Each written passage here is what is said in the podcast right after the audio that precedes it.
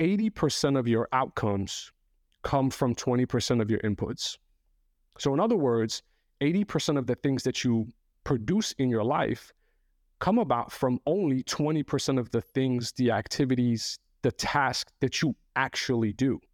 And so it has to make you wonder, like, wait a second, if only 20% of my inputs are producing 80% of my outputs, that's like a 1-to-4 ratio, then what am I doing with 80% of my remaining time? Am I just tricking that time away? There's got to be a way for me to maximize it.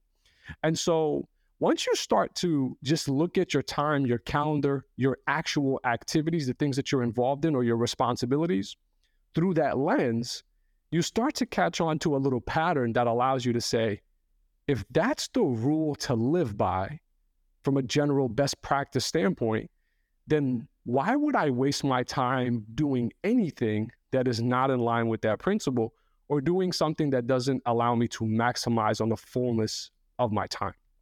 And so to give you a quick example, you know, in my discussion with Nick today, we were saying how there's one particular video. And was that like a full-blown clip, Nick, or was it just a short, the one with Country Wayne that you were talking about? Oh, that was a short. Yeah. So I'm going to say the stats that you shared with me and let me know if I'm off on any of this. Yeah. One short, let's say less than a minute, just on average, less than a minute. A video that's less than a minute. That video, and out of the 1,000, would you say we have 1,000 videos total on YouTube? No, not yet. Like 800, maybe close to 800. I can tell you. Okay. Yeah, close to 800. So let's say one video out of the total of 800 videos that we've produced. This video is 1 minute in length. It went on to bring in or get over 500,000 views and has brought in 1,200 subscribers. Mm-hmm. The entire channel has a little over 10,000 subscribers. 12. Let's just say for easy math. 12.4. 12.4. 12.4. So you're talking about almost 1% of, or a little bit less than that. It's not 1%. That's almost a little under 10. Oh, 10%.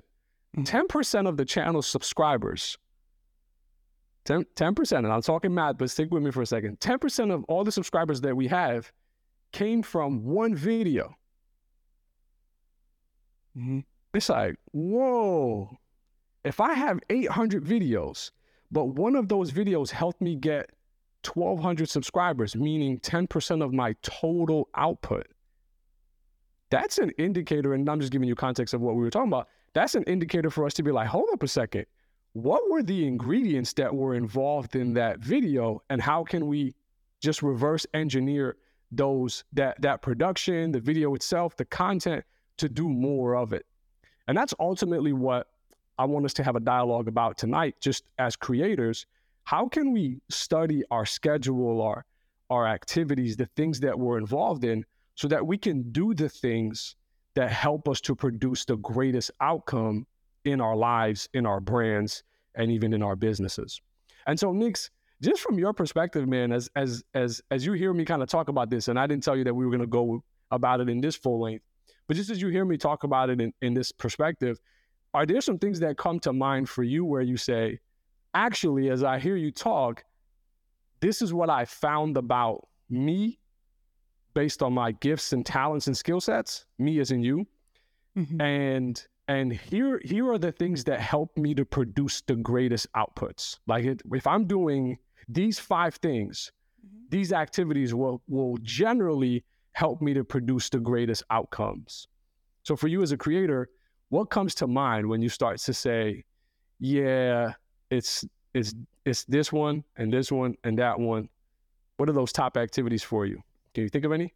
I would have to say probably time to think, right? I think we downplay that. Literally time to think, not trying to think of new ideas during the work or being inspired during the work, like literally just having time to think. But then there is that consuming part of that helps as well, and no particular order. And then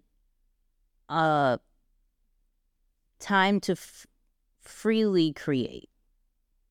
So not based off of a project or deadline or anything, but like freely have an idea and create on it with no time restraint, even though I always put like, you know, how quick can I do this?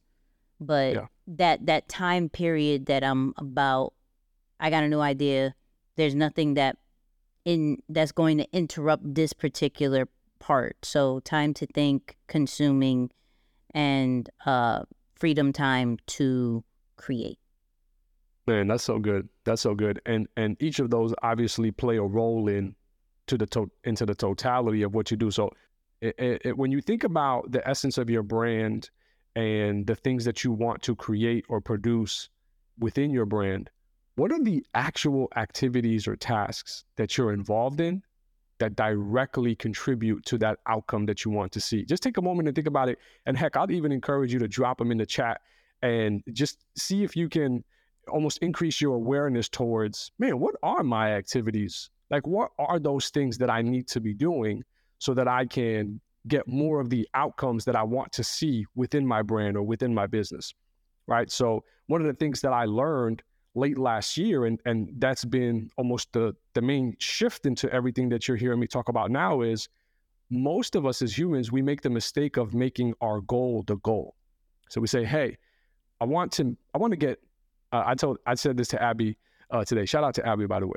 I said, hey, Abby, I want to get to 10,000 followers. Like, I've grown this amount over the last 5 or 6 months.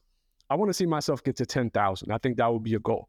Now, most people, or even the old version of me, would said, oh, my goal now is to get to 10,000 followers. So I'm going to wake up every day and I'm going to say affirmations about, I have 10,000 followers.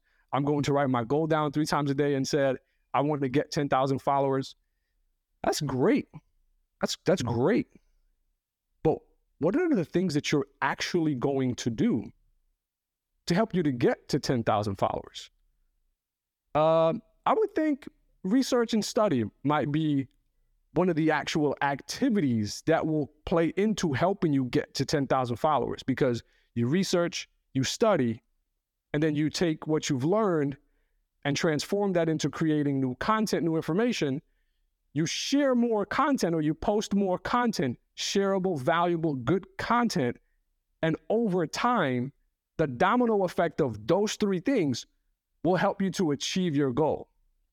And so that's the main thing that I want us to really get some almost newer knowledge around. Like, oh, I've been doing that. Like, I don't know about you, Nick, but for a long time, I would make my goal the goal instead of making my actions the goal.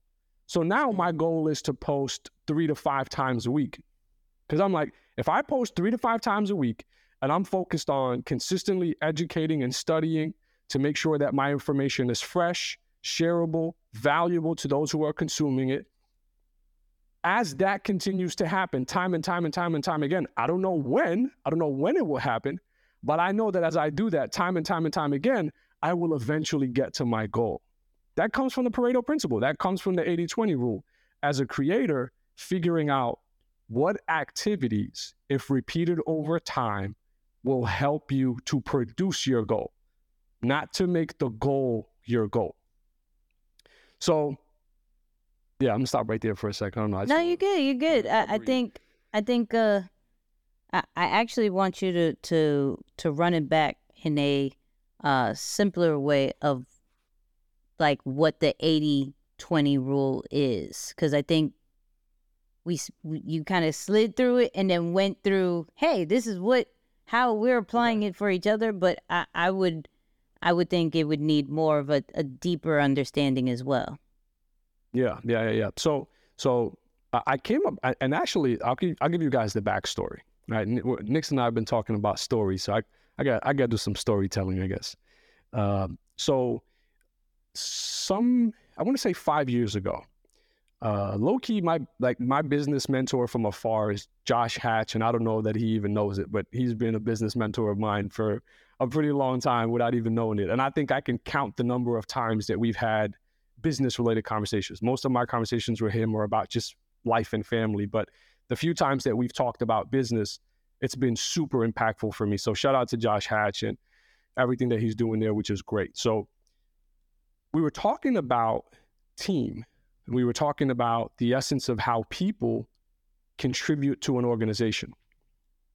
And just to leave out some detail so it doesn't almost get too sloppy, he said, I would focus on the top 20% of your team.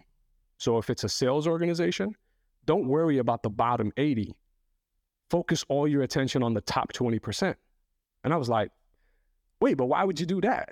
Like, you're going to leave 8 out of 10 people on the back burner because they're not producing as much as the top 20 or the top 2, if you will. And then he went on to say, and this is the crazy thing, because I'm realizing that a lot of us in our journey, we get the information that we need, but if you're not in the right space of mind, or you're not at the right place in your career to understand it or why it's being shared with you, you'll skip right over and be like, oh yeah, I'm just keep doing it my way. And then you struggle and not get the outcomes that you want. And you're like, but why? Well, it's because you're still trying to do it your way and it doesn't always work. But what he was trying to tell me was, typically the top 20% will produce more or equal to than the remaining 80%. So the top 2 salespeople in an organization, or the top 20% of a sales organization, they will produce more or equal to than the rest of the 80%. Right. And so you as a leader, why focus your attention on 80% of the people when there's so many more people and you're one person? It would make sense to just direct your energy to the top 20 and help them to grow and get better, and allow that information or that culture to seep down to everybody else. Again, difference of opinion, it is what it is, but that's ultimately what he was saying.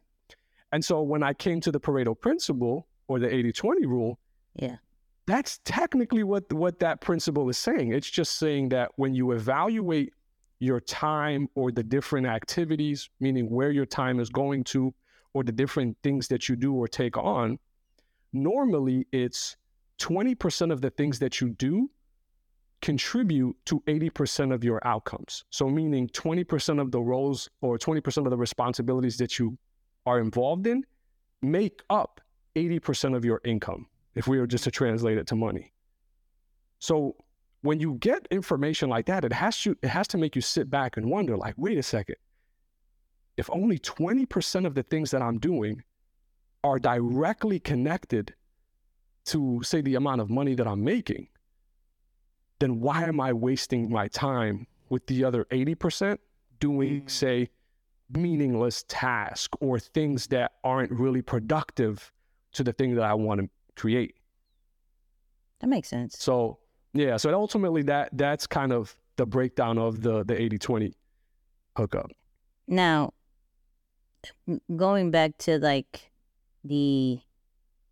workforce kind of vibe of the 80-20, here's my maybe devil's advocate, but if a person concentrates on the 20%, like the 2 top salesperson or whatever, don't they kind of get too? Some people I've seen get too reliable on those 2 people, and so they actually put more work, because they're concentrating on the 20%, and the 80% gets to kind of be the 80%.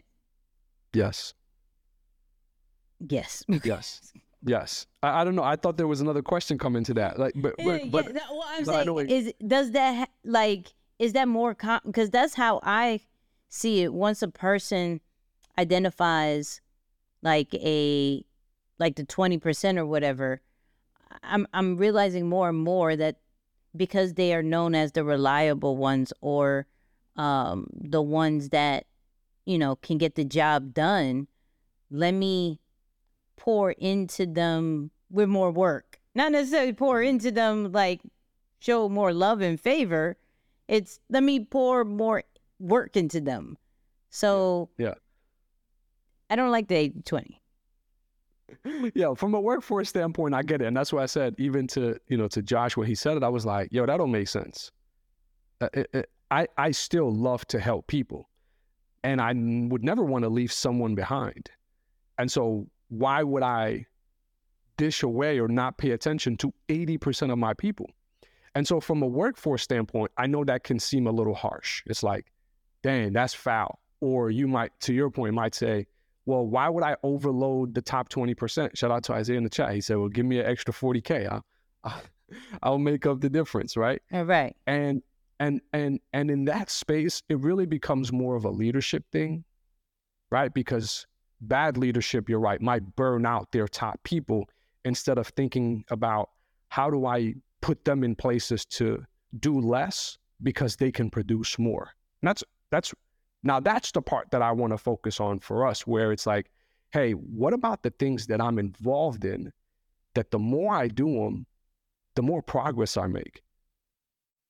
Mm-hmm. Why do we get distracted and go to other things that are meaningless or not as impactful, but we still give a lot of our time to them? Right. That's the big thing that ends up holding us back.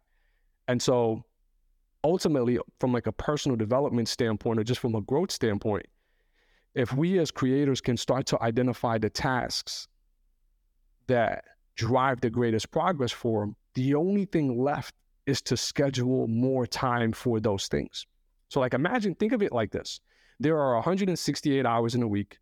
Let's say out of that 168, you're awake for, I don't know, let's just say 130 of them. Mm-hmm. Imagine if 80% of the time you only did the three things that you talked about. You got to consume a specific type of content because it's educational in nature, and that's what generates ideas for you. Mm-hmm. You got to think, right? I think ultimately that's what it comes down to be able to just think of the vision or the plan or the thing that you want to do. Mm-hmm. And then the last thing you said that I'm not even going to pretend like I remember it because I actually forgot. But freedom to create. So like to create with no time restraints or anything like that. Exactly. So imagine if 80% of your time was that versus what it is now. Like if you were to give a number to it, and it's not like a breakdown of you, but I was just saying, like if you were to give a number to it, how much of your time, what percentage of your time you think goes to those three things right now? 20%. See, that's crazy. That's crazy. And I'm not even gonna lie. I'm still in that space. Like me too. Like yo, it makes no sense why we spread ourselves so thin to all these different things and responsibilities when in actuality, there are but few things that help to create the most impact for us. Mm-hmm. And so as a creator, it takes a level of discipline to say, wow, yes, I can do so many different things. Mm-hmm. What are the top 3, 4, 5 responsibilities that drive the most impact for me? Because the minute you start locking in on those and you're intentional about scheduling time to contribute deeper or with a greater level of intensity to those specific things, you start to see that the tables turn for you. So everything from the assessment to the study of the greats to successful people, you start to see that at some point they say, hire people who can't do or who can do the things that you can. Right. So that you can delegate to them the things that you don't know how to do. You don't sacrifice in quality, but more importantly, you can focus more on the things that you're already good at. Mm-hmm. And that's the name of the game. So I think, for example, you know, from a content creation standpoint, I even think about it from the dedicating your time to the types of content that you know how to create or that are most received by your audience. Just because we're talking about creators. So for example, Like I love your breakdown of, say, the introvert versus the extrovert, because there are specific types of content that are most suitable for each of those personality types. Now, imagine if the introvert was focused on mastering video right before they master the different type of content. And the extrovert starts with trying to master written content before they just dominated their space. Trash. Straight up. Trash. I'm like, this trash. Yeah. So speak to that for a little bit, right? Because I think that's definitely, like, in a lot of ways, that is 80-20 right there. It's a common mistake of, oh, but I should do that. Or I think that's what gets me views or likes or whatever, but it's not within the scope of your 20%, the things that you can master. But that goes to people wanting to fit in. I don't think that has to go with understanding the 80-20 or strengths or anything to that point. That's just, I don't know. I'm in a new space and I don't know what I don't know. And so I look and I see that this is popular, so I go do this. And then it becomes a journey of like finding out exactly what works and what doesn't, and then possibly, you know, concentrating on what really comes natural and consistent for us. Whereas, you know, anybody, I'm going into a new space, let me just fit in first and foremost. Let me not look like a goofy person and do something that, you know, 9 out of 10 times may be wrong. Maybe, I don't know. But I'd rather do what's possibly right than bet on if it's going to be right. You know, and that's how people look at creating content and creating social media stuff to stay consistent. Now, of course, if you listen to us and things like that, you'll understand the point of understanding who you are, the strengths, you know, the natural side of you. So you do show up on social media in a way that can be very consistent. But 9 out of 10 times, it is a journey. Like, yo, I'm going to come here. I see so many videos. I'm going to do videos. I don't even care. Introvert, extrovert, ambivert, whatever. I am going to do video. Oh, I'm on this platform and I see text. And I'm just going to text away. I'm just going to make sure I type something every single day. I don't have nothing. I don't really like texting, but I'm going to do it anyways. Oh, this does articles.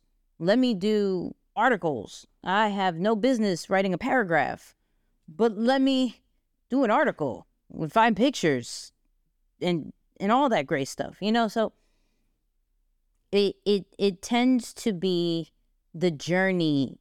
And I think a lot of people can identify with, I didn't know what to do. I just saw what it was. I'm just doing what I saw. It's not until you get the knowledge and the information and the trials and error to truly say, oh, this is not me. And this is why I'm not consistent. And this is why it's not really getting the audience that I want, because I'm doing the opposite of who I am on a social media platform that that page only highlights me. So I don't necessarily have to try to do other stuff.